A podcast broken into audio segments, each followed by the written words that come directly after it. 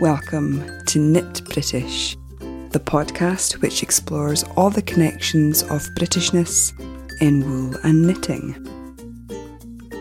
On this journey through local fibre, meeting all the people involved from sheep to skein, I am your host, Louise Scully.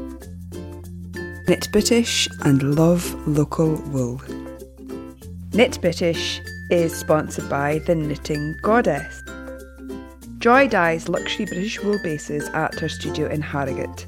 Find incredible blends such as Blueface Leicester and Massam, Shetland and Wensleydale, and the unrivalled Britsock in incredible colours at www.theknittinggoddess.co.uk. This weekend, visit Joy at the Knitting and Stitching Show in Harrogate. If you can't make it there, visit her website to treat yourself to luxury yarn, screen-printed bags, or fantastic felt Christmas decorations. Hello and welcome in to the Knit British cocoon. I am all warm and cosy here on the couch. It's very cold outside and I'm sitting here with my whip, which is the Woolly Wormhead mystery knit along. I'm doing the berry, and my drink, which is a nice tall glass of water, although it really should be something hot on this cold day, but never mind. Got to keep your water and intake up. How are you? A very warm welcome if you're joining us at the podcast for the first time today. It's lovely to have you here. I'm going to have one or two little newsy bits for you, and then I have a very defined theme this week, which is valuing your knitting and all aspects of that, how other people value knitting and making sure that you merit your work enough to charge a reasonable rate for it if you sell your items or make for commission. So stay tuned for that. First of all, thank you very much to everyone who got in contact after the last episode. I'm very glad that many of you were enabled into Knitting Goddess clubs for 2017. That's awesome. Also, thank you very much for your encouragement in my crochet. I posted on Instagram this week that I'm using up some of my natural coloured DK that I have in stash to do a crochet blanket as well. It's all gone a bit crochet mad over here. Not quite ready to call it knit and crochet British just yet, but knitting is definitely top of the pops at the moment. I have my Woolly Wormhead MCAL beret on the go, and I have my In Stillness sweater, which I haven't worked on much this week, and I also cast on a scarf this week as well in Little Houndsdale's Suffolk Cross with alpaca yarn, which I we'll probably go into more detail about in another episode. Also, quickly, I must say, apologies if you have had problems with knitbritish.net recently. We are changing up what we're doing behind the scenes a little bit, and it has been a little bit disruptive. The website's been going down for a few minutes and then back up again. It's mostly annoying for those of you who listen to the podcast at knitbritish.net. There are other ways to listen to the podcast. You can use an app, you can use a podcatcher, you can find us on iTunes, of course. I do apologise. Things will be better shortly, but apologies to those of you whose listening was affected by that recently. I don't like to impinge on your listening pleasure in any way, shape or form. So, firstly, I need to say this because you've only got a couple of days left to enter. There is a competition in the Knit British Ravelry group for 2 tickets for the Wool Tribe Christmas party in Edinburgh. This is organised by Joe and Mika of the Edinburgh Yarn Festival. You would have heard them talking about it on the Edinburgh Yarn Festival episode recently. It's next Saturday, which is the 3rd of December. It starts at 5:30. There's going to be awesome little pop-up market, fun and games, and incredible food at ACVA, which is at Fountain Bridge. So you only have a couple of days left to enter For these two tickets, please see the Knit British Ravelry group for the, as usual, strict rules, i.e., I know you all want to be able to go to the dinner, but realistically, please only enter if you can come to Edinburgh on the 3rd of December. Please don't comment and say how much you'd love to. It's entry only over there, no chat. Also, if you don't want to risk the luck of the draw and this is the first time you're hearing about it, head on over to wooltribe.com to see if there are any tickets left. It promises to be an absolutely awesome Knitterly Christmas party. What could be more awesome than that? So yeah, do jump on over to the Ravelry group to find that thread.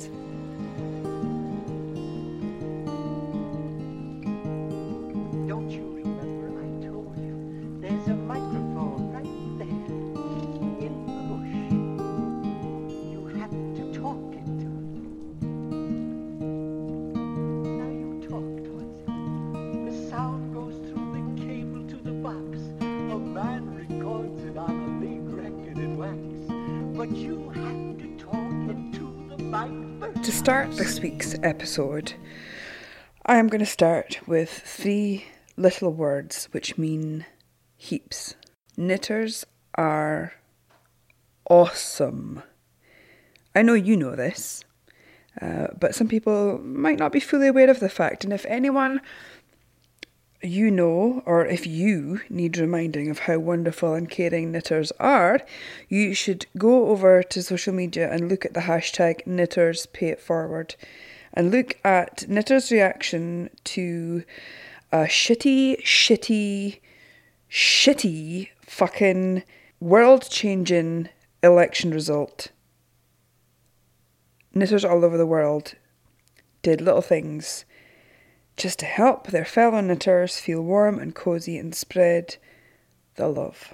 Knitters are indeed awesome. Today I want to talk about knitting for others, knitting for money, and being knitworthy.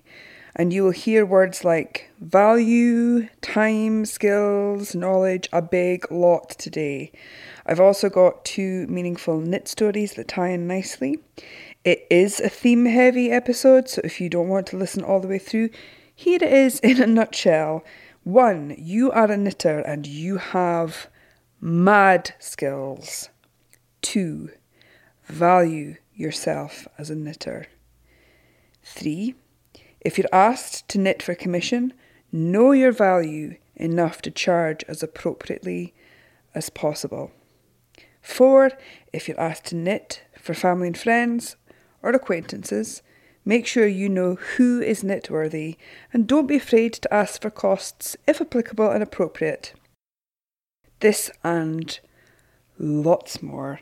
I have a lot of opinion on this, so stay tuned if you fancy. I have now moved over to getting a coffee for myself rather than water because I feel I need something a bit stronger for this episode. So, are you amid your gift knitting for Christmas? 1 month now to go to the big Christmas day, and I know lots of you have been knitting your gifts for weeks now, and some of you are maybe only springing into action now. So do you get requests at this time of year? Are they from friends and family who want a new hat or new socks? Or are they from colleagues who are feeling the cold or want to give your knits away as presents? Are they truly knitworthy?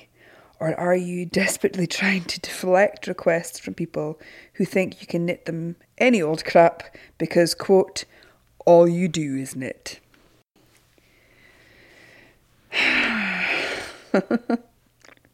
Before looking at this in more detail, I think we need to remember what knitting is.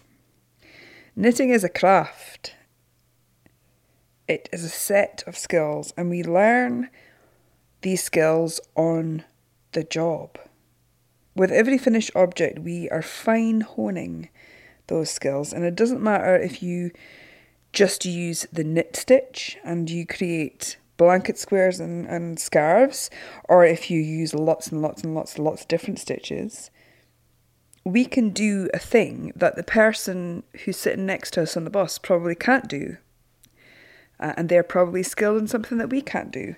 But the thing I mean here is you work hard at your craft, and every cast-off item is a badge of your fine work. Knitting is just two stitches, it's knits and purls. And like I say, whether you're just knitting a garter stitch scarf or you do lacework onesies, you're creating warmth. And, well, I don't know how warm a lace weight onesie would be, but you create warmth, you create dimension and structure with yarn. Your yarn can be animal, it can be plant-based, it can be petrochemical synthetics if that's what you really want. You know, we don't just love putting those stitches together, but we love the materials we use as well. I love 100% wool, British if possible, grown, spun or dyed in the British Isles, characterful, textured. I love it flowing through my fingers and on my Chiagoo needles, which are my weapon of choice. And I spend a lot of thought and money on my craft, and I think we all make those informed decisions and know what we like when it comes to how we exercise our craft. So I hope you're under no misunderstanding of what I'm trying to say here. You knit. You are a skilled craftsperson. Give that merit. Give that the value it deserves. I hear a lot of people say, I'm not much of a knitter. I only do X, Y, or Z. Or there are people who've been knitting for 50 years who've just been knitting X, Y, or Z. I'm sorry, I'm failing to come up with something. Let's use the scarf example or the blanket squares example again. If you've been knitting that for year upon year, you can't say I'm not much of a knitter. You are a skilled craftsperson. When another knitter compliments us on something that we've made, we are so chuffed. We are so chuffed because we know that knitter appreciates knitwear, and that's a confirmation of the value that we have as knitters and the value in the things that we make, even though we still go, oh, but look at this tiny little flaw that only I can see that I know is there. But maybe, I don't know why that is, maybe we're modest, maybe it's just pointing out some teeny tiny gap in our ongoing learning, perhaps. I don't know why we do that, actually. But it is easy, and it's lovely as well to talk to knitters about how wonderful the craft is. We all get it. We all understand. Enter someone who doesn't knit, and it can be a very different story, can't it? Cliches, stereotypes, misunderstandings can be rife. Oh, what are you doing? Oh, I wish I could sit and knit all day. Oh. You've heard them, we've all heard them. Last week I was on a train and two girls got on a Durham and made comments, jokes and laughed at me, kind of giggled at me and my knitting all the way to Berwick. I could have said, fuck off. Sorry, there are swears in this episode. I could have said, genuinely, do you want me to show you how? I could have hidden my knitting, spared any blushes. But why? It's the longest journey. I'd be bored, and that's a really good time for knitting that I look forward to. I was looking forward to that time. Like most knitters do, we mark time we spend by knitting sometimes. You know, journeys, doctors' waiting rooms. Some people aren't interested in being enlightened, and they're not interested in knowing that the stereotypes and cliches are just that. Other non-knitters are kind of interested. Some of them might have had knitting nanas. They're not too sure, but they could stand to hear about the craft and not recoil, and that means there is hope. Those are the kind of non-knitters we like, the ones who like to hear about what knitting is and what it means to us as knitters. But what do you do when a non-knitter asks you to knit something for them? For them personally, I guess, or for them to give as a gift to someone that they know. There are a few ways to look at it. The first question I would ask is, are they knitworthy? Would they appreciate the work involved and the time it takes to make it? Also, I'd think about what they're asking me to make. Is it something that I am happy to give my time knitting to? Because we know knitting time is precious. I've said it before, knitting is our life raft. It is a special time. When we have a minute to sit down and knit on a row to take us out of our day, that is a special time. And something else I've said before on the podcast is life is too short to knit things that you do not like. And if it's an item that you want to knit and you can connect with, then that's good. You'll enjoy knitting it. But if it's someone else's choice, what are you? You're just the practitioner. You have no interest in that other than you're making it for somebody that you know. What about your time and the materials that's going into it? If they're knitworthy, perhaps you'll use something nice from your stash. But what if they want a specific wool or they have specific fibre requests? Are you happy to introduce a price for them so that you can buy those, or would you buy them yourself? I suppose it depends on how knitworthy they are. Right now, I'm knitting a scarf for someone, and it's a gift. So the £30 for the wool and alpaca blend is happily paid by me. I like the fibre. I've used it before. I know they'll appreciate my knitting, the warmth, and the love that's gone into every stitch. If I was asked by a friend or colleague to knit them this very same scarf to order, I'd ask for the materials cost plus something for my time. About 50 quid would do it, and that's not the full cost, of course, I think that is reasonable, and I wouldn't be frightened to say, if you want me to make this for you, this is what it's going to cost.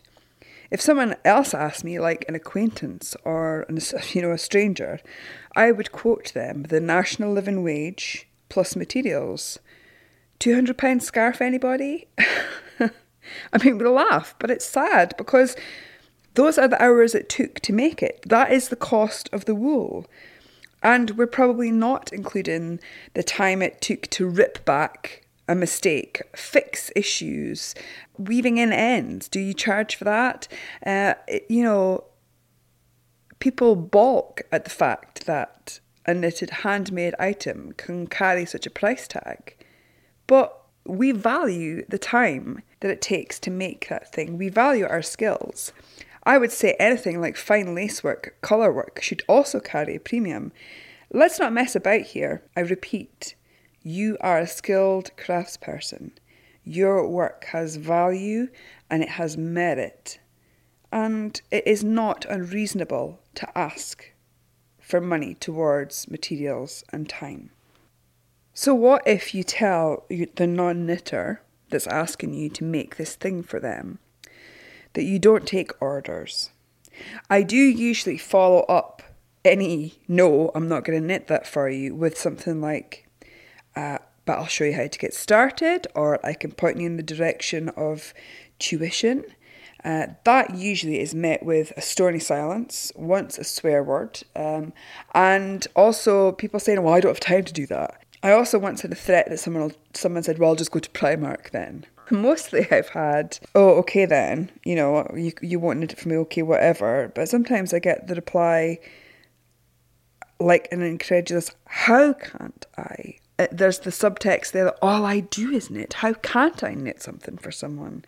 A really good example of this, very recently, had a text from a relation who said, I'd really like you to knit me a cardigan. I think I need some wool in my life. See, they were trying to get at me with the wool thing there. Trying to butter me up with, I think I need some wool in my life. I don't really knit till Christmas. I kind of replied and said, well, no, I have a jumper that I cast on in August that I haven't finished. And the reply came, how have you not finished that already? Again, subtext being, because all you do is knit. And I said, well, you know what? I have 3 jobs and I have a life outside of knitting. And when I sit down to knit, it's a special time for me. Also, I am a really slow knitter and I cannot and will not knit to tight deadlines. That's another thing that takes the enjoyment out of knitting for me, totally. But in one way, I'm being utterly valued for my skills. You know, Louise knits, I do not knit, hence perhaps I can ask her to lavish me with that skill. There is value for that person who is requesting the knitwear. They are also recognising that my knowledge of wool is valuable too, and that they can benefit from having worn a knitted item in wool made by me. But then replying, oh well, just buy one from Primark then. Or whatever, any kind of negative, huffy reply is an absolutely fatal misunderstanding of the skills, and it removes all value previously intimated. I have to say that person was offering to pay me for my time. But the misunderstanding that I could knit something quickly and do it for them and that's all I had time to do it's such a shame. The other thing that they replied was, well, the next cardigan you make has my name on it.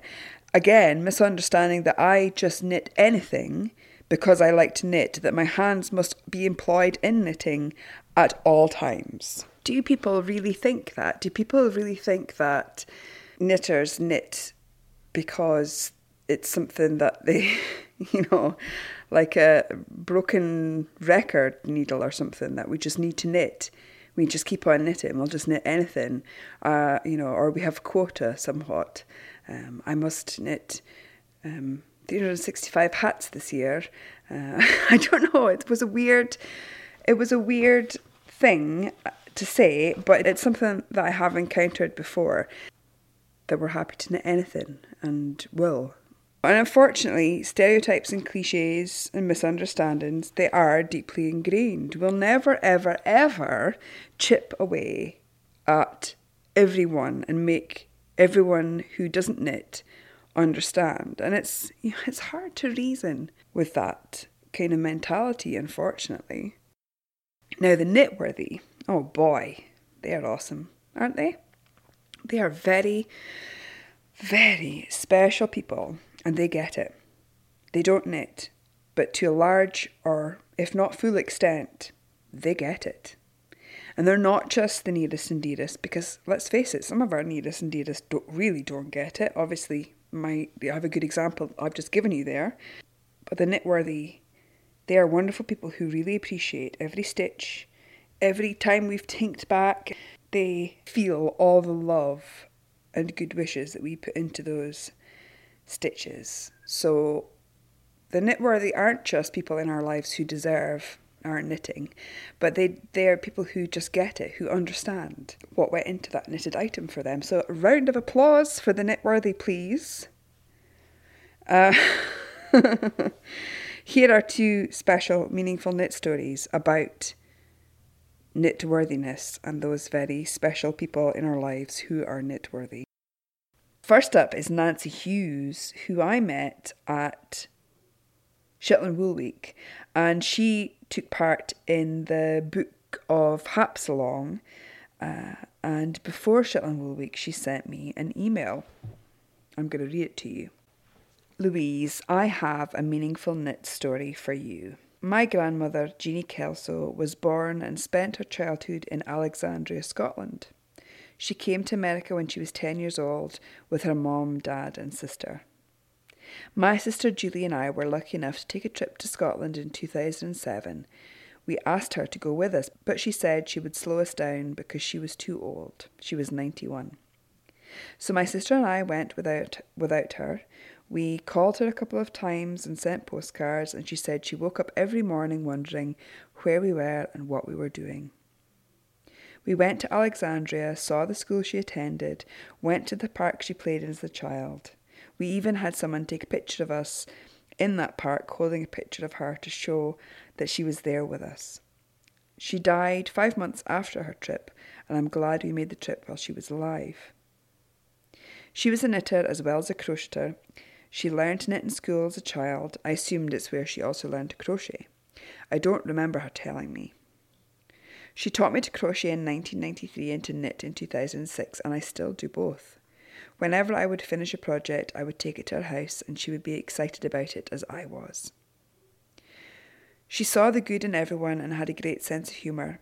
When we found out she was dying, one of my cousins, her granddaughter, Sherry, was pregnant with her first child. She couldn't make anything for the baby like she always did. I went into the craft room and a baby blanket was laying there, and I said, "Why don't you give this to Sherry?" She said, "It's a screw up." I opened it and it was misshaped badly. We both started laughing. At my grandmother's funeral, I was asked if there was anything I wanted to put in the coffin with her. I put that blanket over her arms. I figured we both had a good laugh over it, and maybe she wouldn't want someone else to get their hands on it. I was very close to my grandmother. I have many things that she made for me. One day, when I stopped by to visit her, I noticed a knitted tam on the table. I put it on and said, "Doesn't this look good on me?" And she chuckled and said, "Yes, it does." And she told me that I could have it. I asked her who she made it for, and she told me she made it for my grandfather, her husband Joe, who was in a nursing home. She didn't have the chance to give it to him before he went in, and he didn't need it because we knew he wasn't coming back. He had dementia and she couldn't care for him on her own anymore. That tam is special to me because it was made by her for him. They were married over 60 years before he died. It is a textured pattern with knit and pearl flags on it, and it's made of brown wool. I'm not sure of the yarn brand or what the pattern it was made from was. I wore the tam all winter long until one windy day it almost blew off my head. I have not worn it since because I would be devastated if I lost it. I should get it out and wear it, but only on calm days. I still miss my grandmother very much, and when I finish a new project, I often wish she was still here so I could take it to her house and show her. And that's from Nancy, who's laying cable on Ravelry, and I'll post a picture of her grandpa Joe's hat in the show notes. It's incredible how, again, there's an example of someone who learned to knit.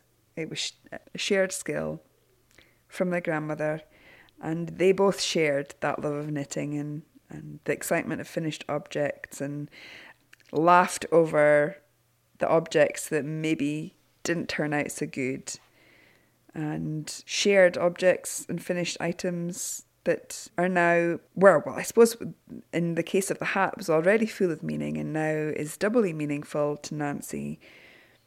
It was made for someone else, but in the end it was meant for her, and it holds so much for her. It's absolutely incredible. Another incredible, meaningful knit and an example of knitworthy at its best is from Elaine, who is So Cherry Knits. And this is Elaine's email. "I've just listened to a recent podcast about meaningful knits and thought I'd include mine, though it was not knitted by me. The knit is my wedding shawl, knitted by my best friend Lilith.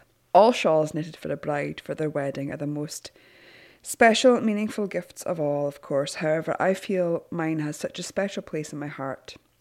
I knew Lilith was knitting me a shawl, and I knew it would be a Shetland lace-weight shawl, Jamieson and Smith Shetland Supreme one-ply gossamer, to be exact.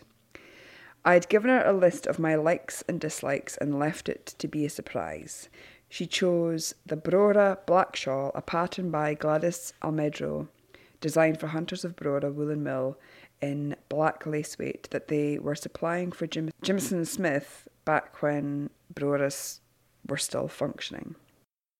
The mill has special meaning, as Brora is where my family are from, and my granny worked in this mill for years. I believe the pattern was inspired by the trees between Brora and Galsby, which has many fond memories for me when I would visit in the summer as a child. I loved the shawl so much, and when she gave it to me the evening before my wedding, the pattern was recognised by myself, my mum and my granny, who all burst into tears, much to the confusion of the non-knitters in the party.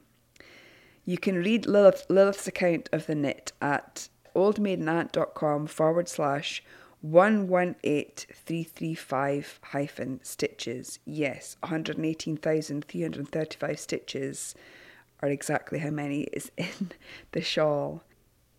That makes me chokes me up every time I read that, and it's laden with love. Such a special pattern, special stitches, special yarn for an incredibly special occasion. There are people who are knitworthy in our lives who will always, always be worth the time and effort it takes to create a knitted work of art.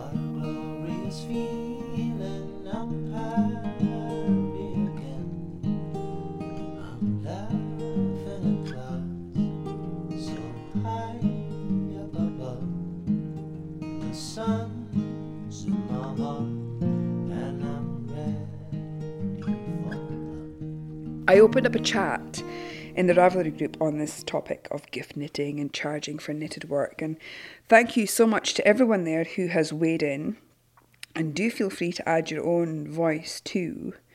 There's a lot in there about the contradictions and the misunderstandings around knitting, and there's lots of interesting opinions in that thread on gift knitting, being knitworthy, and actually test knitting too, which wasn't actually in my mind when I started that thread, but there are people who test knit and do it, you know, regularly for the same designers, and I do wonder if there's more than just a pattern or a, you know, that kind of recompense for those knitters. But thank you for those people who have weighed in on that subject. And when it comes to knitting gifts, I generally, myself, I only knit for the knitworthy in my life.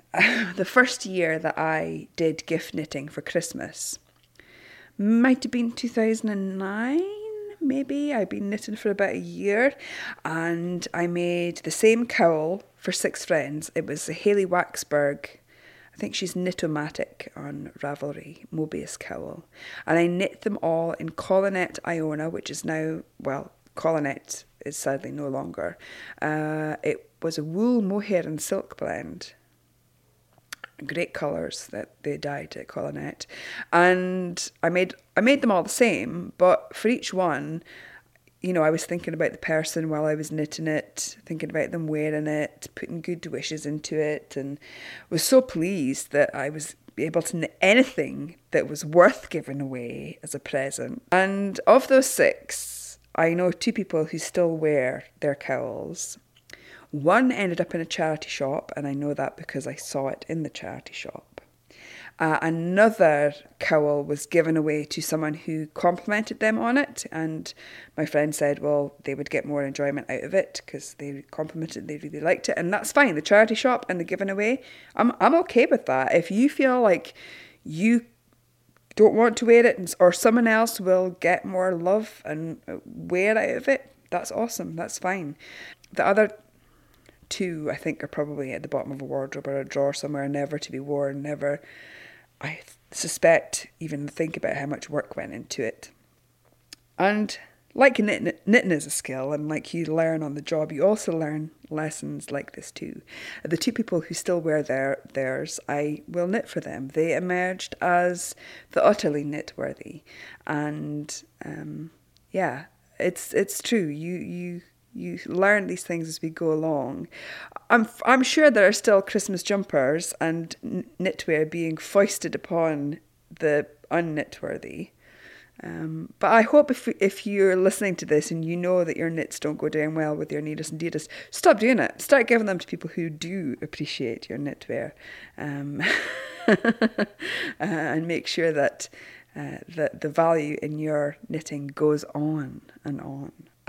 Also in that thread in the Knit British Ravelry group, I think it's called Charging for Your Knitting, lots of people were faced with phrases like, it's your hobby, it's not your work, donating that the requester doesn't think that there's any labour involved with knitting. Also, knitters in that group with the feeling that, from an outside perspective, there is a mentality that handmade is somehow should be cheaper than mass-produced. Let's say the perspective that you can sit down and knit it for me, it must be cheaper than me going out and finding one on the high street. That is, you know, let's just think about that for a second.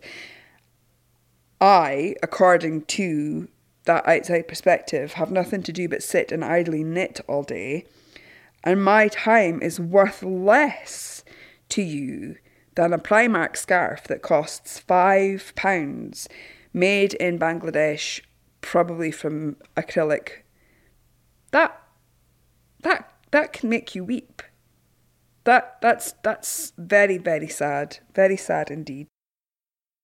When it comes to making things to sell, I don't do this. I did very briefly at one point, but the time and effort was not worth the cost that it was being sold for. And, you know, knitters have been exploited for years and years. It goes a long way back.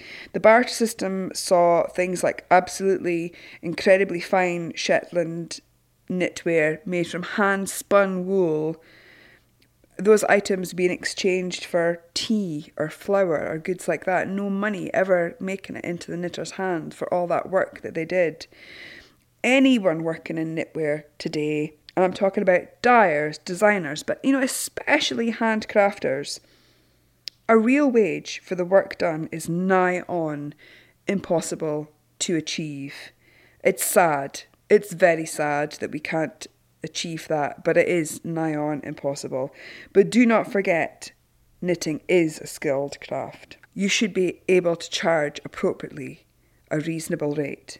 I'm going to put a few links in the show notes about how to charge for your knitting if you are selling in your, you know, at a craft show or similar. But please bear in mind, these are all different approaches. If you're asked to knit for commission, to undertake piecework, or you're selling your own items, do your research. Where necessary, negotiate a fairer price, because if you're not happy, just don't do it. I know this is easy for me to say because I don't sell things, and it's not so easy to do this in business practice or find a pricing model that really, really works. Indeed, it might change from job to job depending on what you're making, whether you make a scarf or you make a lace weight onesie. But what I'm trying to say here and trying to be clear about here is, do not undersell yourself. Don't be exploited. You have these mad skills, and in the right situation, that carries a price tag. Another person in the Knit British Ravelry group in that thread was Pika the Crafter, and she had a really good story. She said she was selling origami little toys at a show, and somebody came along and picked up one and shook it and said, "Is this made of gold dust?" And she said, "Well, you know, what is it that you do?" And he said, "Oh, I'm a plumber." And she said, "What would happen if someone expected you to charge less for the work that you do? What would you do?" And he said, "Oh, I would walk away." And she said, "Well, I can't walk away from this table, but you can." You can. I think that's an important thing to remember. You know, again, knitting is a skilled craft. Just like plumbing is a skilled trade, just like, you know, you wouldn't expect a plumber or a builder or someone like that to undercharge for the work that they do. So why should you as a knitter? I said at the start of this episode, or near the start, knitters are awesome. You are awesome, and it bears repeating one last time for the benefit of the tape Sarge. What you do with sticks and yarn is valuable. Your time and knowledge, your mad skills, they are so valuable. It doesn't matter whether you only do knit stitches and garter, or you create incredible gossamer lace, or you're somewhere in between. What you do is incredible. Not everyone can do it. It's rewarding. But above all of this, we are all a little richer for learning, for being knitters, for being crafters. Our lives are richer. We, and only we, know how important the craft is to us. And again, we might never be able to chip away at every single person who has an opinion on a stereotype or a cliche or a misunderstanding. But we are richer, and we have this incredible community who really, really get it. That is all for this episode. I will be back next month. Take very good care. Bye for now. Thanks for listening to the Knit British podcast. To find out more, visit www.knitbritish.net. You can email me, louise@knitbritish.net. I'm on Twitter and Instagram as @knit_British, and I'm on Ravelry as Lyra. Take care of that throat. You're a big singing star now, remember? This California dew is just a little heavier than usual tonight. Really? From where I stand, the sun is shining all over the place.